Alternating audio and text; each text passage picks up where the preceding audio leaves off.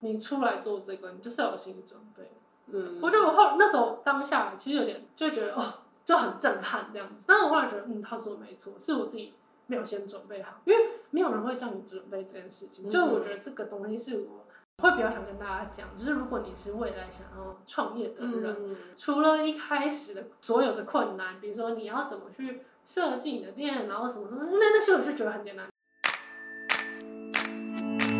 收听佩佩美在闹佩佩 Talks，让我陪你去美国，陪你开店，陪你认识食品业，陪你聊天。今天邀请到一家我在台北市很喜欢的甜点店，叫做好想吃甜点工作室 Wanna Eat。那这家店是在市政府捷运站四号出口附近的巷子里，主要在卖塔类啊、戚风蛋糕、生乳酪蛋糕，还有一些客制化蛋糕，或是有时候也会做婚礼活动，做一些 candy bar。那我记得第一次去的时候，我跟我两个朋友，那时候我们三个人点一个抹茶芒果戚风蛋糕，一个抹茶白玉塔，还有一个海盐焦糖塔。就真的觉得这三种都好好吃，就是你会舍不得把最后一口吃掉的那种。后来就也默默的去消费几次，其中有一次带朋友去，然后朋友就跟我一起鼓起勇气问老板可不可以来当我的来宾分享，所以今天真的很荣幸也很开心。那我们等一下会聊到这家店是怎么开始的，以及经营一家店，你除了要准备一开始的那些呃怎么开店啊、定位啊、资金等等的，还要做哪些心理准备，我们就欢迎好想吃 Wanna Eat 的老板来跟我们分享。我觉得每个人对这家店的定义都还蛮不同，但我没有特别想要去说它是什么法式啊，或日式，或者是韩系啊什么，反而就是在台湾，我觉得像大家现在这种小的店，然后有自己风格的店很多，也许可以自创一流这样子，就是我们在台湾的就是小的店这样子。然后你的整体名称叫“好想吃甜点工作室”吗？嗯为什么会用“工作室”这种词汇来命名？应该说一开始我们刚起步的时候，就是一六年的时候，那时候我也还没有店面，其实主要就在家做。我是固定每个月会去跑市集，所以那时候就想说以工作室的模式，就是可能接单然后制作。后来就是到店面的时候，因为那时候一开始位置也不是到非常多，因为其实也不太确定到底来来客量是如何，然后我也觉得我一个人可能没办法 hold 全场那么多。所以那时候其实内用位置大概也只有十到十二，嗯，其实还是主要就是有点半尝试，我就没有特别去修改这个名称。所以一开始在家里接单，然后跑市集嗯开始起家的，例如哪些市集啊？最著名就是简单生活哦的，呃，不，应该是简单市集是在好丘那边的，嗯嗯它嗯，是每个周日都会有。其实那时候跑很多很特别的市集，我不知道有些市集有没有存活到现在。那时候师大有一个市集，然后也有参加过一个很有趣的市集，是我觉得这有影响到我蛮多的，它叫迷你屋市集，它就是一个室内的空间，嗯，其实那天没有赚特别多钱，可是我一直对于那个地方，它那个模式就是觉得蛮有趣的，所以我前阵子就是也开始办我们自己店内的事。有我有看到你有时候会邀请一些，那那是二手还是干嘛的？我们一开第一场，大部分都以我朋友他认识的人为主，所以那一场就是有二手也有品牌。嗯那第二场的时候，我们就会想说要全品牌，因为我会主要会办到这个东西，是因为很多小的品牌需要空间，嗯需要曝光度，可是他们都还没有到很嗯强壮之类对的。所以我觉得是有个这样地方，而且是室内哦，因为之前经历过很多室外的，啊因为像那种好穷的那种，就是室外，就我记得印象中有次不到一个小时下大雨，就是那种台风，就是斜的会扫进来那种，嗯然后你就是没有客人，然后那天甜点就是只能上网 PO，就是嗯，说呃你需要的可以好可。惜，对，就是其实你就会觉得很，其实大家一开始都需要一个地方去曝光。我那时候我就想说，如果我自己之后有店面的话，我也会想举办这种东西。嗯，你那时候是全职在就开始这样子做事情，然后网络订，应该是说做这个甜点就是自己的品牌这件事情，其实我想了蛮久的。应该是说一五年的底，算是有点小小经营这样子。嗯嗯然后一六年就是正式离开了前一份工作，呃，但是因为我我自己科系跟第一份工作其实都不是这个，对啊，我蛮好奇你是什么背景出身？深深叹一口气，我是念法律系，哇塞，然后法律系结束之后，我第一份工作是做 Uniqlo，应该是说，其实对于吃的东西的喜好，其实一直都有，一直有在去很喜欢这类的东西，比如说咖啡店啊。然后那时候就觉得说，为什么咖啡店甜点选项那么少？嗯，如果我我以后有一家店的话，我想要很多甜点，其实也是蛮突然的开了这家店。对，主要，就是是为什么会想要有一家店面？因为店面这个负担很重。对，就是那时候其实也是有家庭革命一阵子，就一定要，就是家里会觉得说你确定要，但我觉得说哦那时候我就是已经快一年了。然后我觉得，因为市集就是没有冰箱，可是那甜点这东西，你再怎样都是嗯还是要有一个温度的一些限制。你做常温的算是可以，但是你就很受限，你就觉得说有很多东西都你都没有办法发挥。对，对，然后所以那时候我就想说，好，有开始想要找店面，但是一开始真的是想找那种很小的。那时候觉得应该就是个小小的，然后座位可能就是十个以内，就可以一个人可以控制得了就好。但就是后来有一些，反正就因缘机会，真的就是我觉得就是命运之类的。然后那时候刚好就看到这边，这边大概可以坐几个人啊？三十个很紧绷、很挤这样子。甚至你之前的三倍量。对对对对，那你主要是卖什么样的甜点为主？我一开始主要是塔类，嗯就是因为我自己很喜欢吃塔，我就是比较专攻塔类。嗯后来我因为其实我觉得台湾人大部分还是喜欢吃蛋糕类，嗯就是软的。对对，真的有一部分是没有那么喜欢塔，它就蛮极端的，这很喜欢吃戚风的人不是喜欢吃塔，不喜欢吃戚风的人，就基本上他应该就是比较偏塔类。所以我那时候就是从一开始塔类，然后我一开始也不想做生乳，我就觉得哦太多店都做生乳了，一开始就这样想。后来就是跟，因为就是有这个市场需求，你就是必须生出这种东西。我觉得其实我们家就塔类、圣乳类、戚风类，主要这三大类，我基本上每天正常的时候都会准备。那其他的就是会可能看季节，可能看就是节日，心有余力的时候，也都会在做一些特别款。而且我看你们一些呃蛮特别的组合，比如说抹茶配芒果、这种，我就比较少在其他地方吃过。台湾就真的是很多水果的选择，对然后又都很好吃。因为我觉得像水果，它们都是有一些像怎么讲草类的那种感觉，我不会怎么讲，嗯因为它跟抹茶搭起来就是一个很清爽，但是又又有那种香气在。嗯嗯，刚好今年母亲节，我也是做抹茶搭芋泥，真的很少见，然后觉得很冷门。但是我今年比较想要做一些我自己想要做的东西，嗯就是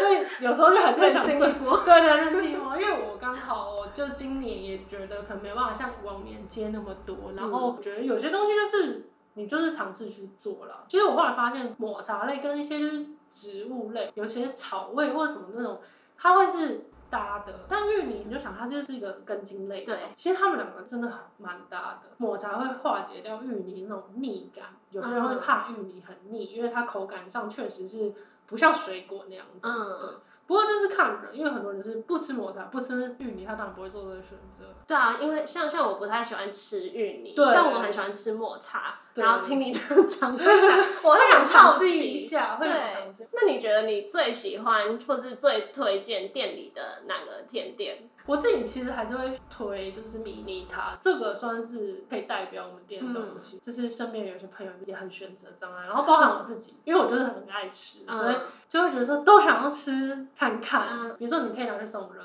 然后对因为你不确定别人喜欢吃什么口味，然后再来是你可以先吃吃看你喜欢吃，你再来买大的。然后再来是我觉得就是视觉上比较丰富，嗯，很好拍照。对，就很好拍照。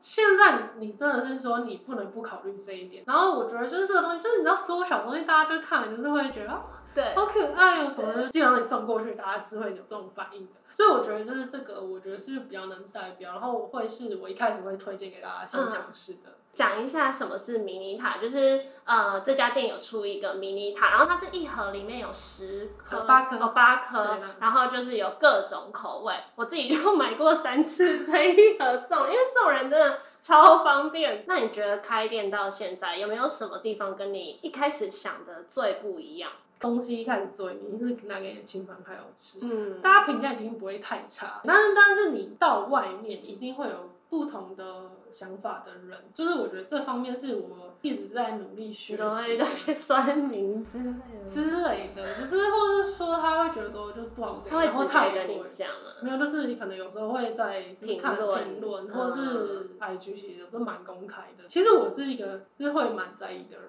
有我，因为我朋友也有开店，对然后他就说那些 Google 评论会很走心。对，会很走心。然后后来我就会觉得说，因为我很走心的时候，然后我就跟我朋友抱怨，嗯然后我朋友就会说，他我觉得我朋友就是一直都是很帮助我的。嗯，他说一句，我觉得要送给就是 所有的行业的人，所有行业都适用。嗯但是这个很难，因为我觉得其实有时候是个性问题，因为我就觉得很难。但是我练习，我觉得这一两年我都有在慢慢练习。他会说，你为什么要为了一个不喜欢的人，然后那么在意？那你喜欢的人不是很可怜吗？你都不在意他们，就是喜欢你的东西的人。嗯我觉得这个东西，我想说，对啊，就是为什么你要去在意一个你不喜欢的东西，而不去珍惜？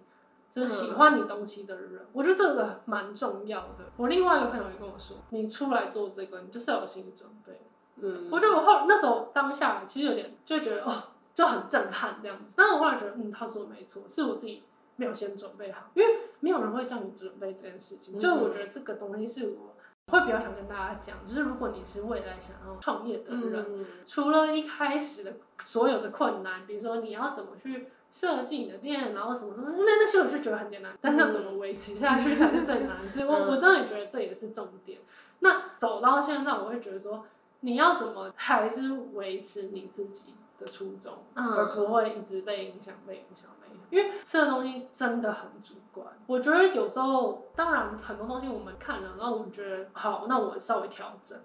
可是你调整后也不是每个人都很喜欢的东西，然后反而就是到最后你会觉得就是很四不像，那真的没有办法，因为有些人就喜欢吃很酸，有些人就喜欢吃嗯。刚好，有些人就喜欢吃不酸的。但我觉得你讲的一个蛮重要的，就是虽然说我们要知道顾客的需求，嗯。但也不要那种太讨好，不然就反而到最后会用出一个四不像的东对，西。我就是甚至到现在我都不是说拿捏的非常好，但是就是努力。那你可以分享一下，就是身为一个创业者，一天的生活模式是长怎样？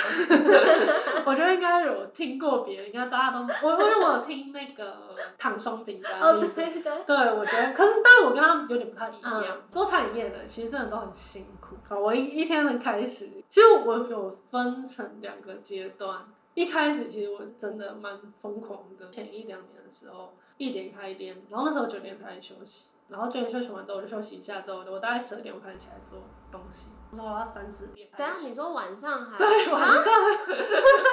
因为其实甜点要备的东西真的蛮多的。甜点其实是这样，就是没有大家想那么简单，就是其实它没有办法打断。打断的话，比如说你鲜奶油，这个天气已经融化了。嗯比如说你戚风的蛋白，要马上就是拌，你不可能摆那边。你如果客人来了，那个就毁了，因为你过了那个期间。所以我是没有办法一边做一边接待客人的。嗯嗯，所以一点到九点的时间，我们就只能接待客人，顶多是做一些就是真可以，比如说馅料就备料，或是就你只是打塔皮这样模式，其实大概有一年多，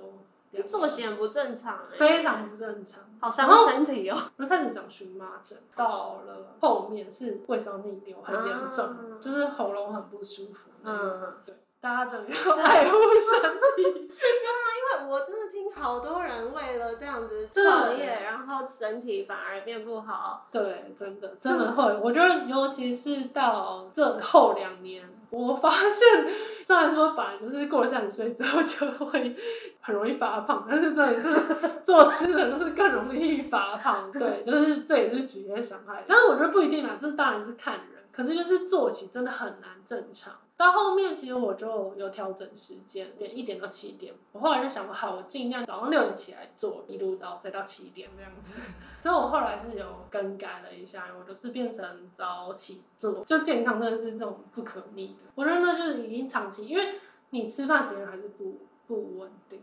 比如说从六点然后一路做到一点开店，然后可能一点会进来客人，所以其实我自己不能一点前赶快吃一吃吗？我觉得就是真的很忙哎、真的就觉得我真的没办法吃，然后但我好心疼哦。很长，但是如果比较忙的时候会这样，嗯然后很闲的时候当然是可以，就很忙的时候你真的是到四点才会吃到第一餐。不然就边做然后边塞一个饼干会这样，但是我因为我就是会想赶快把东西做完，然后我又想好好坐下来吃东西。嗯，最惨的是好好坐下来吃东西的时候，你会吃很快。服务业好像都吃。对，所以我觉得大家就是身体真的要顾。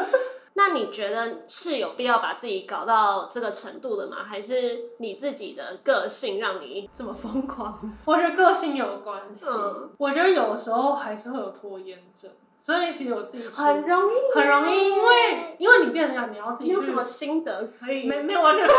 我还在拖延中。我觉得我我也是哎，有时候你会觉得你逼到不行的时候，然后你反而就是会进度很快，然后就很快解决完那个就事情。其实我们没有效率那么差。对我只能说，因为真的没有人督促你，所以就是要练习督促自己。我觉得这个其实也是我在学习的东西，因为做到后面会觉得说，哦，其实我以前蛮不了解我自己的，嗯，就是可能你会觉得。可以，可以都来都做这样子，对。但是其实后来你会发现，其实你还是人，就是会有极限。我是那种小时候就不喜欢睡午觉那种的，嗯就是睡觉很浪费时间。大学还是什么的，我会觉得睡觉真的很浪费时间。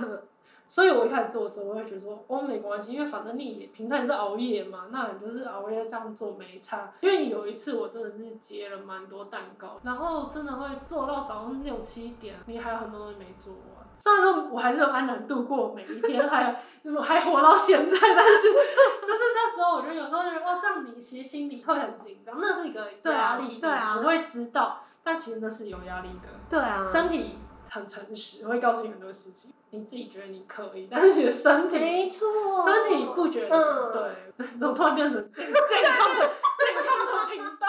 觉得像你说，你会留很多库存音档这种事情，嗯我觉得这很好哎、因为我可能就是连库存音档都不会留，然后疫情来可能就没办法没办法上新。嗯我觉得就是因为也许会对这东西就是有热忱，所以你会觉得说你要对这个东西负责，你要对你的听众负责，所以你还是要在最后一秒把它赶出来。我觉得就是这种感觉，嗯我觉得我们至少还有就是逼迫自己的那那那一部分，嗯但是可能就是真的拖延症，真真的太难了。当没有什么老板逼你啊，对真的是，就是以后最后就是会生客人逼你，对对对但是因为你还是可以，比如说你会跟你听众也那也没办法，就是他不能对你怎样。那我个人可能就是我就没办法赚到这笔钱，如果我没办法接的话，我就没办法赚这笔钱。对 那也有很自律的人啊，嗯我我也觉得很厉害，因为我就真的也是拖延症。那你可以跟我们分享一下，一家店在开幕之前需要做什么准备吗？最能代表这家店的是什么东西？嗯还有你要知道你购买客群是怎样部分的人，比如说甜点其实真的是女生居多，嗯当然说现在吃甜点男生其实也很多。那我觉得就是你自己要去知道，那他的年龄层还是在什么地方，因为这影响的售价跟你的、嗯可能也许影响你的风格包装，我觉得这都有影响。自己的品牌的给人家感觉是什么样子，嗯，然后当然最重要，你是卖这个东西的话，你要对这个东西有研究。你觉得要花多少时间研究才 OK？其实我觉得没有到时间，而是取决于你对这东西了解的程度。嗯因为有些人他如果没有真的想去了解它的原理的话，嗯，他可能就算做一辈子，他他也没办法抓到那个点。就是我觉得这不是说真的要花多少时间，因为其实我做真的餐饮的那个工作，天天的工作，其实也是做三年，然后自己这样出来做，然后到现在，其实大概就是整个七年的时间。其实我觉得在我们我们的年纪，大概现在的三十岁左右的人，其实已经很多都做的是跟本科系是无关的。我觉得真的最重要还是对于你对这东西了不了解，你对它了解程度跟你对它的热忱有多少，我觉得这比较重要。嗯然后当然还有一点，我觉得资金的部分就是也是很重要的，这是个很现实面的问题，因为我是其实被逼迫的，然后就是说一定要存钱这样子，因为我存没存那些我就是也是花掉，所以我就是一个热爱花的钱的人，所以那时候我被家里人逼迫要存了，导致后来我才有办法就是弄出装潢钱，然后购买设备的钱。我觉得资金很重要，因为据我所知是很多人是他有装潢的钱。有设备的钱，但是他没有留所谓的预备金。那你后面你也许一帆风顺的时候你没有感觉，但是这个时候像现在疫情的时候，你一定会很有感觉，嗯因为很容易就周转不过来。因为你要买物料什么那些的，嗯你都是要先垫钱，再加上食物食材是有时效性的。嗯，比如说像在疫情前，我也是叫了三包咖啡豆，超多。然后现在就是其实外带饮料人就比较少，其实这都会是耗损。对，就是不是说就是你只存到钱，只有装潢，然后只有设备，然后只有一开始。我觉得很多小东西你是想不到的。比如说你卖蛋糕，你要蛋糕盒，我每个的盒子又不一样。那些东西其实都是一个你买了期限，就是压在那边。这些东西其实你不能小看，你虽然都没有很贵，不，可是你有时候东西做也是一千个啊，一买是五十个、一百个那种东西，对吧？累积起来，所有的物料，所有的你要用到的东西，其实都是需要钱。但是我觉得还有个问题，就是很重要，就是自己的成本跟定价，你真的要拿捏好。像很多人会说，很多厨师其实是不会去算成本的。但是像我的主管跟上课人说，其实成本非常重要。我们都是算几一克多少钱的那一种。这种东西，你当然不是说它真的就是那个成本在，因为你一定有耗损。所以你那个只是一个大概。可是如果你的大概都不知道，你只是凭感觉，因为很多人是凭感觉。我觉得这真的也是影响我蛮多了，我觉得也是蛮重要的。我觉得其实就是成本要算好，因为我们的时间成本已经很难赚回来了。然后如果你那个食材的成本跟你的售价是没有办法互相 cover 过去的话，你很难长久了。其实内用大家为什么会希望这个客人就是要低消一杯饮料？因为这个空间上的这个都是成本，这没有一定要抓多少，因为甜点能抓的也有限。我觉得如果大家真的自己在做就知道。那我只是觉得说，就是你自己可以过得去，但是你要想长久你会过得去，嗯，的成本去做这件事情。那你觉得这个过程最有成就感的事情是什么？你送餐过去给客人，嗯，然后他们说很漂亮，还有就是那种特别真的走过来说真的很好吃，然后然后。哇，因为我我觉得在美国可能这很正常，对不对？就是他们真的是当下就会跟你说，可是其实，在台湾，我觉得比较没有这个风气，嗯，就很感动，就有人喜欢你，就有种被需要的感觉。是真的哎，当客人的角度会真心感谢说店家。给我一个超出我期望的东西，因为有时候你可能花都是甜，其实甜点价位就是那样，那你买到不喜欢吃的东西，你就会觉得说很浪费钱。对，然后喜欢的你就会觉得心存感谢。对对，就是你给别人一个东西，然后他很喜欢，然后你获得到那个感觉是就是很好的，是让你持续下去的动力。嗯。那你觉得创业到现在啊，你得到最大的收获或者成长最多的部分是什么？每天都在挑战自我，嗯，然后还有学习和不同人相处。所谓不同人相处，不是说除了客人之外，你也要跟很多厂商，嗯，然后还有很多接洽的人，各种类型的人。我觉得就是最重要的是，真的是你会透过这些东西，然后更认识自己，就很像那个过程，然后你最后再回到最终，你会去跟你最想要一开始想要传达的东西，就是连接在一起，说最后就是抓个平衡，就是我在做我一开始就想要做的东西，然后我现在知道我要怎么做。我觉得这东西是一个。会是创业你的收获。那刚刚讲了这么多创业辛苦的地方，你还会鼓励想开店的人开吗？我觉得我还是会会鼓励这个东西，只有你自己去做的时候，你才会感觉到。也许我觉得很辛苦，嗯，那也许有人觉得就这样啊，他很习惯。我觉得这不一定。也许我觉得这辛苦，可是我得到的成就，我愿意辛苦，这就是我我得到的意义，这样子。对，所以我觉得。你有准备好，然后你都准备好了，那你就去做，我觉得是 OK 的。但是我也会有随时就是觉得我可能没办法的可能，我也会有这种想法。你也要做这个打算，因为你也不可能做一辈子。我觉得人生就是很多的不一定。那你体验过这个之后。你也不能说，我应该怎么讲，就不能就是也只会靠这个，你还可能还会去在思考，因为一定要转型，也许还是同行，可是你可能会转型，因为现在就是在变嘛。比如说像疫情，也许就是要去思考外带，你可以去思考线上平台，也许之后就是会发展别的模式还是什么。就是不要觉得说你今天开店创业了，我开了就完成了，而且你还要想后续你可能发生什么事，而且也有可能。转型啊之类的，我觉得这些都要持续思考。你还没遇到钱就要思考，当然你不会思考那么细，但是你要有心理准备，要有很多的想法一直在思考，会对你的创业会比较好。不管是你对你的产品，也是要一直调整。那最后你有没有什么话想要对想创业的人说？这个就是听完之后，好像大家不太想创业，跟刚刚完全矛盾。大家都会跟你说创业很辛苦，嗯我也会这样说。我觉得就是只有更辛苦，苦尽甘来好像很难。对，就是心灵也是也是很需要重训的。要有决心，要有毅力，有耐力，接受这一切。那你得到的东西，也许就不会让你那么苦。因为我觉得现在不管谁呀、就是不管是做店开店的，还是演艺人员，什么样的人都要备受各种评论。嗯所以我觉得就是很累啦，活在这个年代 就是比较厌厌世的一天。我觉得大家都很累，但是一定还是会有让你开心的事情，你喜欢的东西，你愿意为它付出。我觉得如果这东西创业的东西一直在你心中，你觉得没有实现的人生会很可惜的话，嗯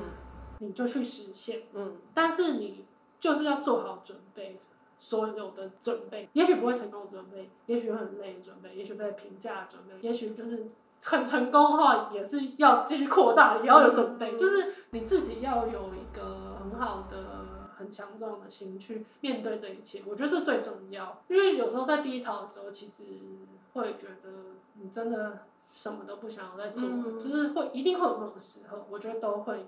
你自己要去调试，也许你会再去找你第二个有兴趣的东西，你就去做那个东西。因为像我自己前阵子会开始画画，我就有点像把它当抒发这样子感觉，就是我相对这个东西很累，但我去找第二个我喜欢做的事情，我觉得这个东西还蛮重要的，你自己要去调节你的心。对就是健康的心，然后尽量不要太糟身体，对创业来说很重要。就是也要达到平衡这样子。对嗯嗯嗯，但如果你在听到这些 可能就有点害怕的时候，那你自己就要去思考。我觉得自己就要去思考说，我有没有那个心去决定去接受这一切？因为我觉得这很看个性。嗯因为就是后来我觉得，哎、不是每个人都想要创业，不是每个人都想要那么辛苦对啊。就他觉得我我不要，我就做好我要做的事就好了，真的是看个性。但我自己会觉得说，你想做什么就去做，不要把一些遗憾，或者说哦，我一直想做事情都没做这样子，因为人永远就我我不知道我会过不去的，我自己会过不去。我也觉得，对，嗯比如说我今年就是要做那么奇怪的味口味蛋糕，我就是还是要找机会做这样子。我自己啦，我觉得永远不可能一百百分之，因为有些人会很坚持，要那种我准备好很彻底。嗯我我有时候又会觉得说有一点太多，因为你有时候想的很好，但是真的遇到事情的时候，你反而不知道怎么面对什么，因为你不可能所有的问题都知道。对，我觉得是你已经心理上准备好，然后其他刚刚说的很重要的东西你也都准备好，那你就去做。今天非常谢谢你来跟我们分享，对 谢谢我觉得超开心的。你可不可以再跟大家说一次，哪些地方可以找到你的东西？嗯，主要目前都集中在 Instagram 二零一六王乃伊这个账号，嗯，Facebook 王乃伊好想吃甜点工作室也都有在都会更新这样子，主要就是这两个地方，我每天都会正常说，每天都会公布当天的品相。然后这家店是在台北哎市政府捷市政府站捷运站四号出口的巷子里面。好，我会把这些链接都贴在简介里面。好的，谢谢，谢谢拜拜。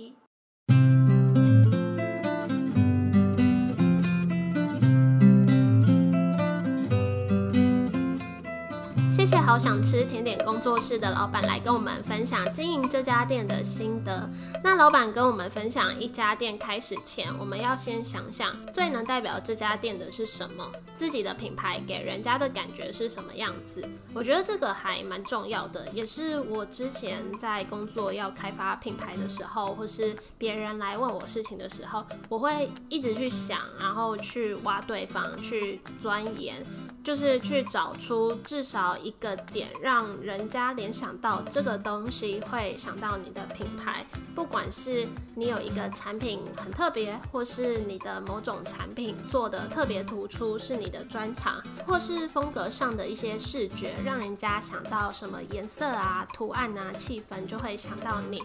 呃，或是不要说一家店好了，拿我自己来举例，可能大部分的人想到我会跟食品业联想在一起，那是因为我选了这个定位，然后一直借由这个点去延伸每一件在做的事情，把它出现在大家面前，所以就很容易让人联想到这个东西的时候，会联想到我。好，这个是一点。再来，老板也有提到，要知道主要客群是谁，他的年龄层的范围，因为会影响你的售价、风格跟包装等等的，以及如果要卖什么东西，你对产品本身要有一定的研究和了解它的原理。就像其实，在第九集那家波士顿的甜点店，老板也有跟我们分享，如果今天你要开一家甜点店，那你至少要去了解甜点这个东西，你可以去。甜点店工作，你可以先去相关产业工作，这样子就可以避免一些你对这个产业不切实际的幻想。再来就是资金要准备好，要去想到周转不灵的时候怎么办。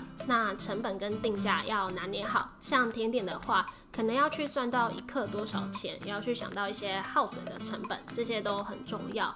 除了这些比较硬的准备以外啊，这集有聊到之前访谈比较没有提到的议题，就是心态上面的准备。因为一家店开出来这么公开，就很容易接收到评论，所以这个心理建设是很难准备的，但呃也是很重要的课题，否则在过程中会很容易迷惘。其实最近我自己。也蛮多这类的感触，我自己身上是还没有发生什么事情呢，但看到身边有人在经营什么啊，或是其他公众人物面对一些负面评论，甚至有时候是有点难听的那种评论，我心里会觉得有一些感慨。就我最近其实还。蛮常在思考这些议题，就是评论这件事，因为对公开发表言论自由，这是民主的社会，也促使进步。但是会不会，如果是为反对而反对，或是为批评而批评，带一种呃 judge 别人的心态？